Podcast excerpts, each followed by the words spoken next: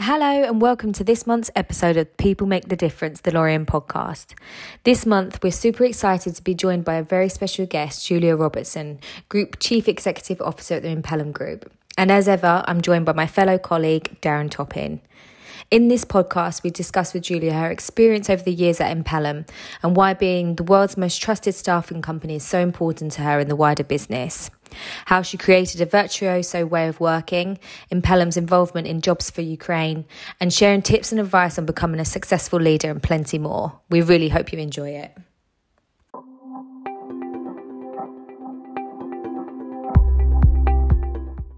Thanks again, Julie, for giving us some of your time. Um, just for our listeners, would you mind giving us a, an introduction to yourself?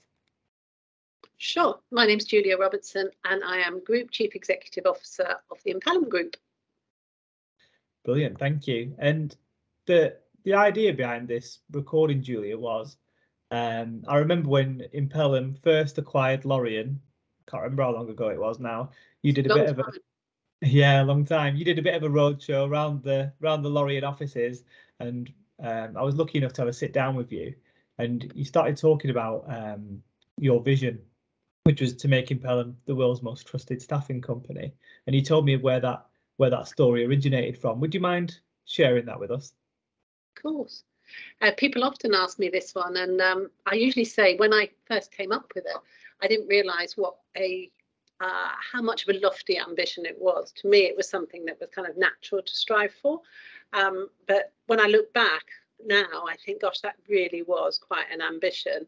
Um, and what was behind it was um, having spent all of my working life in recruitment, I truly felt there had to be a better way of doing it. That's what's driven me all my life, that there is a better way to do this thing that I have dedicated all my working life to.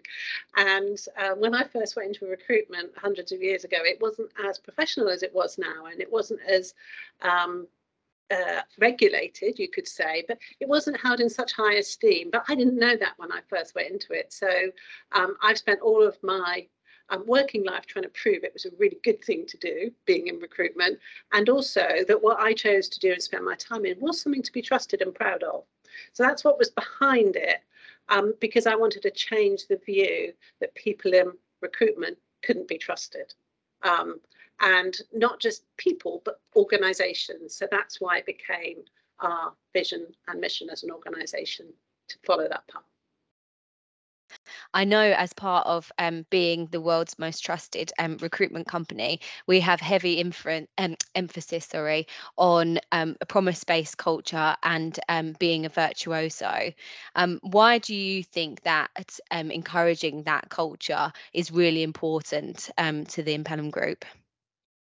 So let's start with promises first, um, because that was that underpinned everything for me all those years ago, and then virtuosity as a layer on top of the promises, if you like. So for me, doing what you say you're going to do, which is a promise, is the essence of a service industry. It just is common sense that if you make a promise or a commitment to someone, you do it. However, as we all know, that's not very common in recruitment. So actually, keeping our promises is a real differentiator and it's part of being the most trusted. So I know you go anywhere um, these days and you um, uh, maybe go to the hairdresser and you need to check them, or maybe you go to um, buy a house, all these things that are really, really important parts of your life, whether it's having your hair done properly or investing in the place that you want to build your life. You want to rely on someone to do what needs to be done when they say it's going to be done and how they say it's going to be done. It's really, really important to you. And if you do that, you go back and you recommend other people to it. So keeping our promises means that we keep our customers, um, we work well together, we keep our candidates, and that's the underpinning nature of growing our business.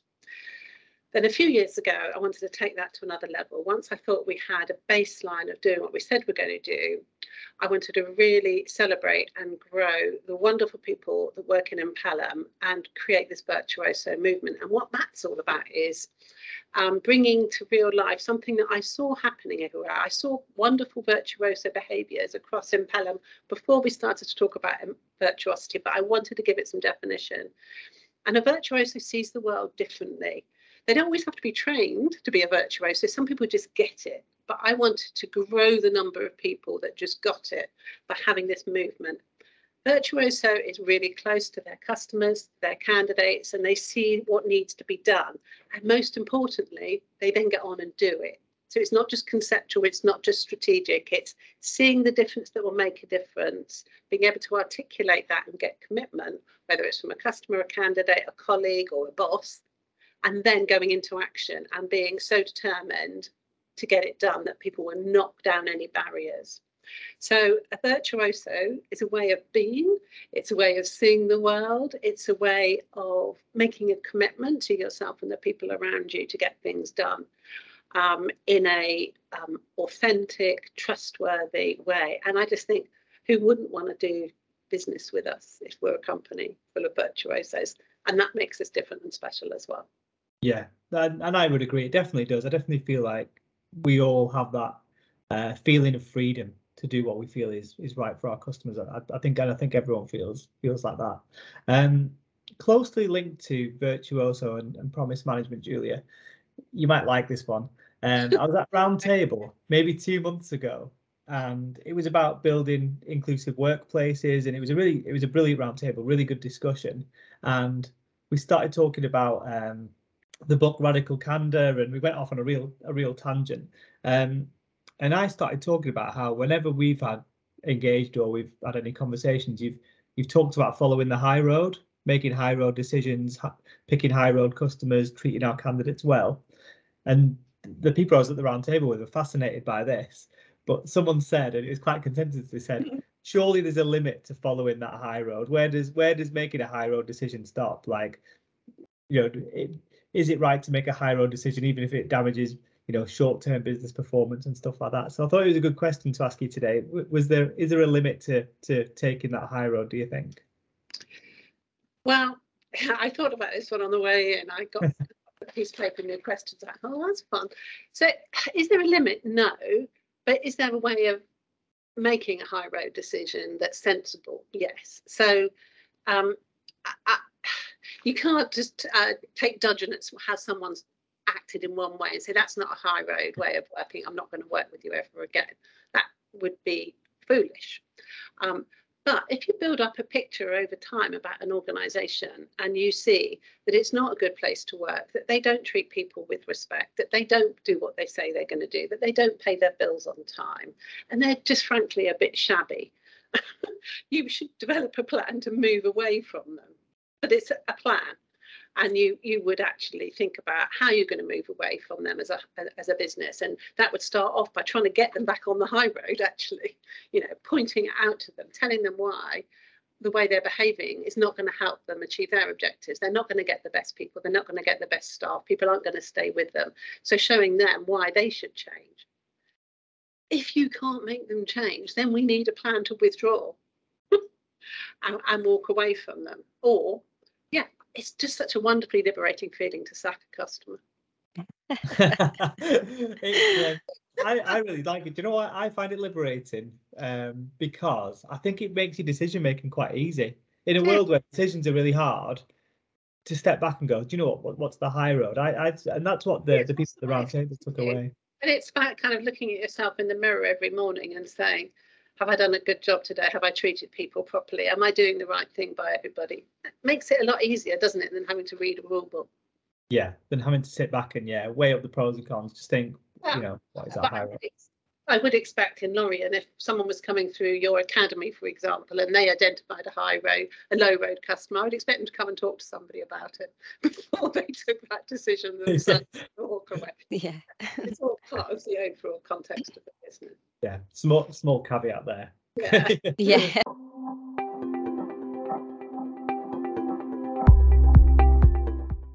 Guess how, how would you apply i guess it comes into the high road around um, what we've faced over the last couple of years and presumably across the industry we'll continue to face with the volatile sort of markets and um, change and disruption.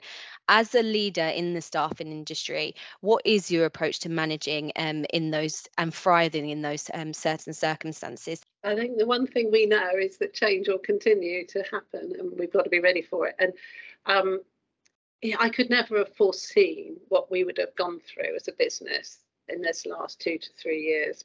You could never planned for that. However, what we did plan for, myself, my team, was we had to prepare the business to be ready for change. We didn't know what it was going to be, and we didn't know how dramatic it was going to be and how we would suddenly have to move to working from home. But when we put together the leadership development program, when we started to um, develop the Virtuoso program, the Virtuoso Alliance, when we started this as a way of working, what we knew is we could never give everybody all the knowledge and all the skills to cope with any unforeseen circumstances, but we could show them a way of behaving a way of being, a way of communicating, a way of being trusted and empowered to mean that whatever the world throwed at, threw at us, we cope. So we didn't foresee the pandemic. We haven't foreseen the war in Ukraine. We can't foresee anything. But what we could do is do our very best to shape the organisation and equip our people to cope. Um, and that's all we can continue to do.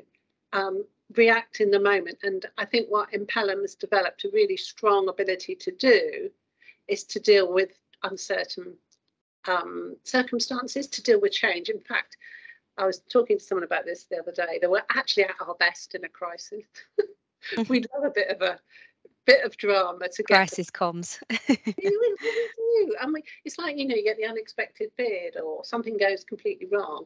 We're sometimes better dealing with that than we are dealing with a steady state and that's something we need to challenge ourselves on being at our best even when we haven't got a drama going on yeah yeah focuses the mind gets the adrenaline pumping yeah. try and keep that going in normal times it does yeah if we could do that that's the beautiful basics but building yeah. on to be brilliant all the time as we are in a crisis yeah Oh, super interesting. Thank you. Um, I'm going to ask you to try and do a bit of my job for me now, Julia, because I've every quarter at least I speak to all of our all of our customers around what I think is going to happen in the next the next quarter and beyond, um, which is quite difficult to do. But I think if I could, one of the trends I'm seeing at the minute is, and it's a trend we've seen for a long time.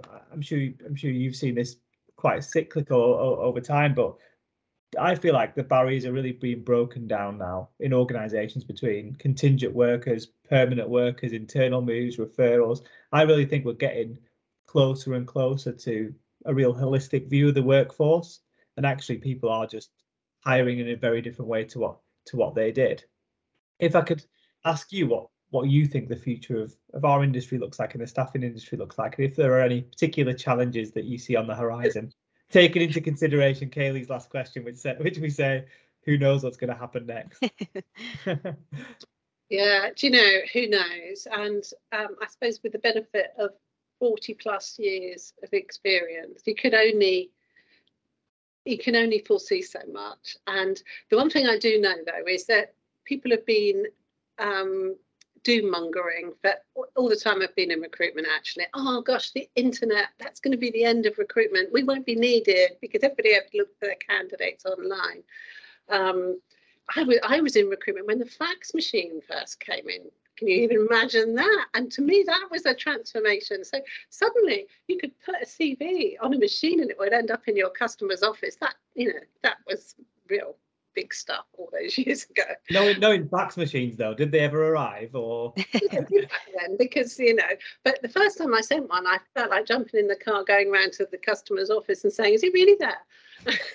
so, but you know, we've dealt with all these things over time, and the recruitment industry has always reinvented itself to stay relevant. Um, so I think when I, I, thought about this on the train on the way in this morning as well, and I think the most important thing we've got to think about as recruiters is how to stay relevant and meaningful and to make sure that we are always adding value to our customers and charging a premium fee for adding value, but not expecting to be paid something that doesn't add value. So we have to keep moving ourselves along that line. So many recruiters are stuck in the um, old days when they think they can be paid top dollar for doing, you know, what what a search engine can do or what a resourcer with no experience can do. So we've just got to be really mindful to keep focused on the value we add. And the one thing that I've been talking about for years and years and years and years makes me wonder if it's even relevant. Perhaps it's not. It's I've always been talking about be close to your candidate. It's the candidate now that that's where the value lies. So just if only people could see that and spend as much time on nurturing their candidate relationships as their customer relationships, um, I think that would put us all in a stronger position as well. And I think that will continue. Um, I mean, the circumstances we're in the middle of now are really weird. Here we are with a, a potential recession close to us because of inflation and so on and so forth.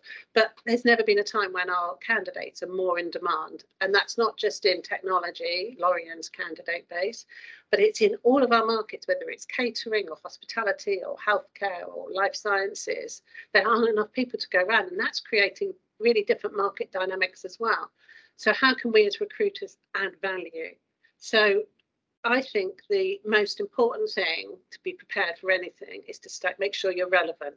Look at yourself, be honest with yourself and say, can I really justify that fee? Am I really making my customers' business better? Am I providing um, fulfilling work for our candidates? If we are, charge top dollar. Like Heard it, it, here first. you're, you're so right there, Julie. It's dead interesting when I talk to our clients because I go through high level numbers with them first of all. And i'm telling them there's 1.3 million open jobs. There's more open jobs than people looking for jobs and all these really positive numbers but at the end of it at the moment anyway i get to like the employer confidence numbers and the and the candidate confidence numbers and they're all really down in the mouth and everyone's feeling really grim and down in the dumps but all the other numbers are really positive. So it's amazing. And it could just be that we're in this sweet spot you know recruitment companies because of labor shortages which have happened because of um, maybe because of Brexit, maybe because of the pandemic. And I think people are talking about the 50 somethings plus have made different decisions and exiting the workforce. That's driving the shortage. Younger people have decided they don't want to work a corporate life, they want better balance, all of that stuff. Is that a temporary thing that we're just in the middle of and we're enjoying the benefit from because we're in the business of supply and demand here and we've got what supply there is and the demand is huge. So we should you know, we're in a great position. But it's really odd to be leading a business with a recession looming and to feel as confident as I do right now. yeah. Really interesting. interesting. At least it feels like we're seeing this one coming. I mean, I'd I'd literally started at Lorien two weeks before the credit crunch in 2008, which which made a good recruiter in my opinion because it, yeah, you had to, if you could do that, you can do anything. Down. Yeah, it didn't feel like that one. We saw that one coming, so at least we we've got a, a bit of lead time this time. Yeah. And um, Julia, you talked around um, adding value um, as a business, um, and something that we've we've done recently that I, I, think it's fair to say myself and every employee at the business is really proud of is um, joining the Jobs for UK Ukraine co- coalition. Um, how much further can the staffing industry with broader social needs help with this particular area? And is there anything else that's sort of on your hit list where we could go that extra mile? I think the really important, thank you for that. And I'm glad you feel proud. I do too. Um, I think the important thing about this uh, initiative with Ukraine Jobs is it's really relevant to us as an organisation that we can use our skill to make a big difference because there's so many things you can try and do out there um, to, to, to, to make the world a better place. But I have to um, prioritize each of those. And when requests come in from the businesses or from people, can you support this? Could we do that? And it's wonderful that our um, approach to corporate social responsibility is broadening and well-being and all the things we're involved in. It's brilliant. However, to make a real difference as an organisation, not as individuals, we have to say that is something we can really do, really get behind and make a difference. And that's what I saw with helping Ukrainian refugees get work. We could do this. Every single one of us could do something to make a difference. And that's why we really threw everything behind it. And I'm thrilled with what we're doing so far. But before we actually defined what our promise was going to be for Ukrainian refugees, we had all sorts of things coming at us. So, will you donate money to this? Or would you support retraining over there? Or can we do that for Ukrainian refugees? And we had to really, really go down the funnel, if you like, to say, no, that's what we're doing because it's right in the heart of our um, mission. Good work for good people, good people for good work. And so we could do it really well. So that would be my filter on it. What is um, close to what our heart. What can we do? What can everyone get involved in? So, and again, I didn't see it coming, but once it was there, I could see what I needed to do. And I think that's the lens we need to look at to make sure that when we get behind something, we're doing it really authentically and in yeah. a way that sits with our values and with our capability and you know also who we are as an organization because we are a commercial business as well and it's got to sit and work for all of our stakeholders our investors our customers our candidates and our people so always i'm balancing each of those so i don't know what's coming at us next but should we be looking at opportunities to make the world a better place? For sure we should Absolutely, and I think I think you're right. I think it really resonates with every individual um, and across our client base as well, because it just makes sense for it to be that authentic approach. And I think that's why it's been such a success, and also why everybody at the business is so proud of it. Um, so, come into yourself as an individual, then. So, obviously, you're a really successful female leader of a global business what would be your best advice or what would you um, do to encourage young women to follow um, in your footsteps perhaps um, when they're starting out in their careers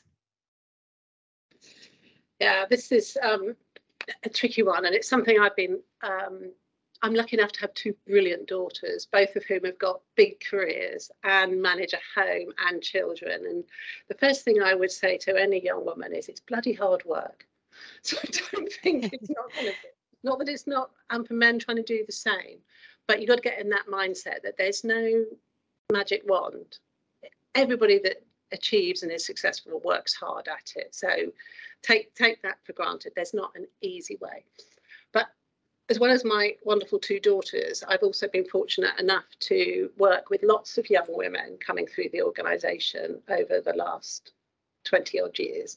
And I'm super proud of them as I've seen them grow and deal with all the things they've had to deal with really authentically. And that's that was what I thought about. Two two words of advice to any young woman or any young man actually.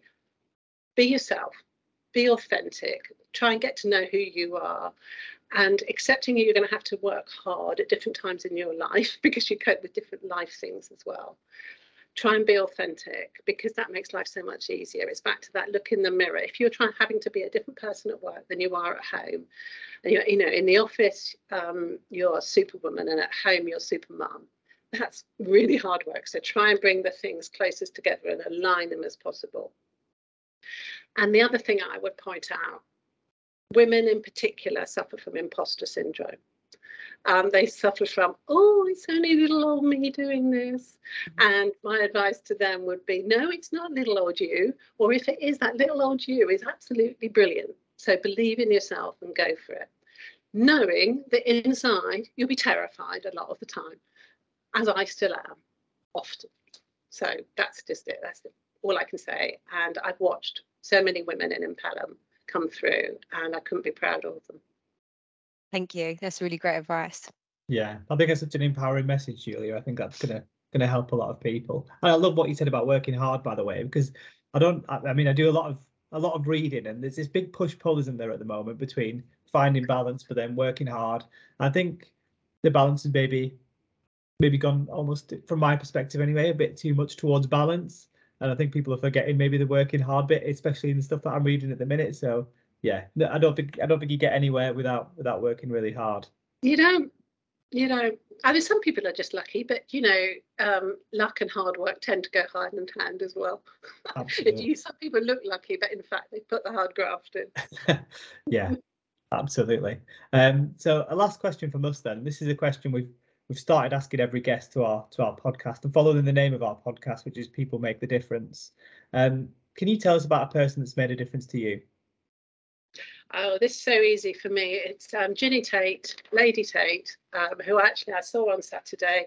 She changed my life. She changed um, my family's life when uh, she headhunted me 25 years ago when I was chief exec of the Institute of Employment Consultants, and she persuaded me to go and run Tate appointments and grow it really fast and then sell it to whoever um, was the best home for Tate and would pay Ginny and her husband Saxon top dollar so they could have a wonderful retirement together.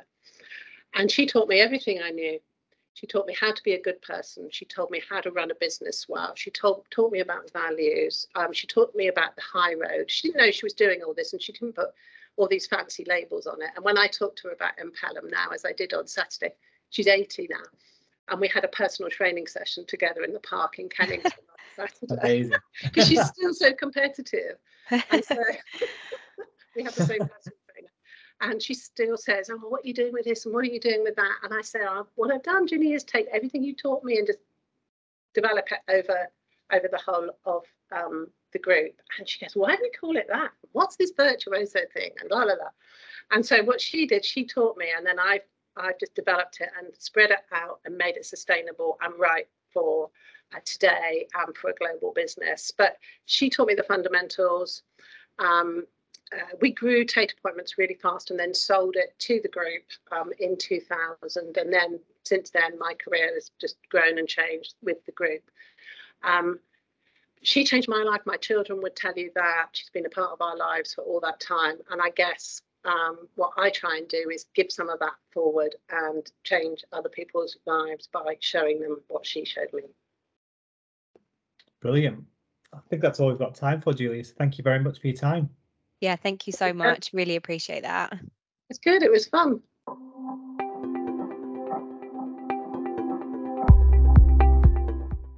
We really hope you all enjoyed that conversation with Julia and managed to take away some great tips and insights. I know that definitely Darren and I did. As ever, follow us on LinkedIn to keep up to date with everything that we're doing at Lorien. And thanks again for listening to the People Make the Difference, the Lorien podcast.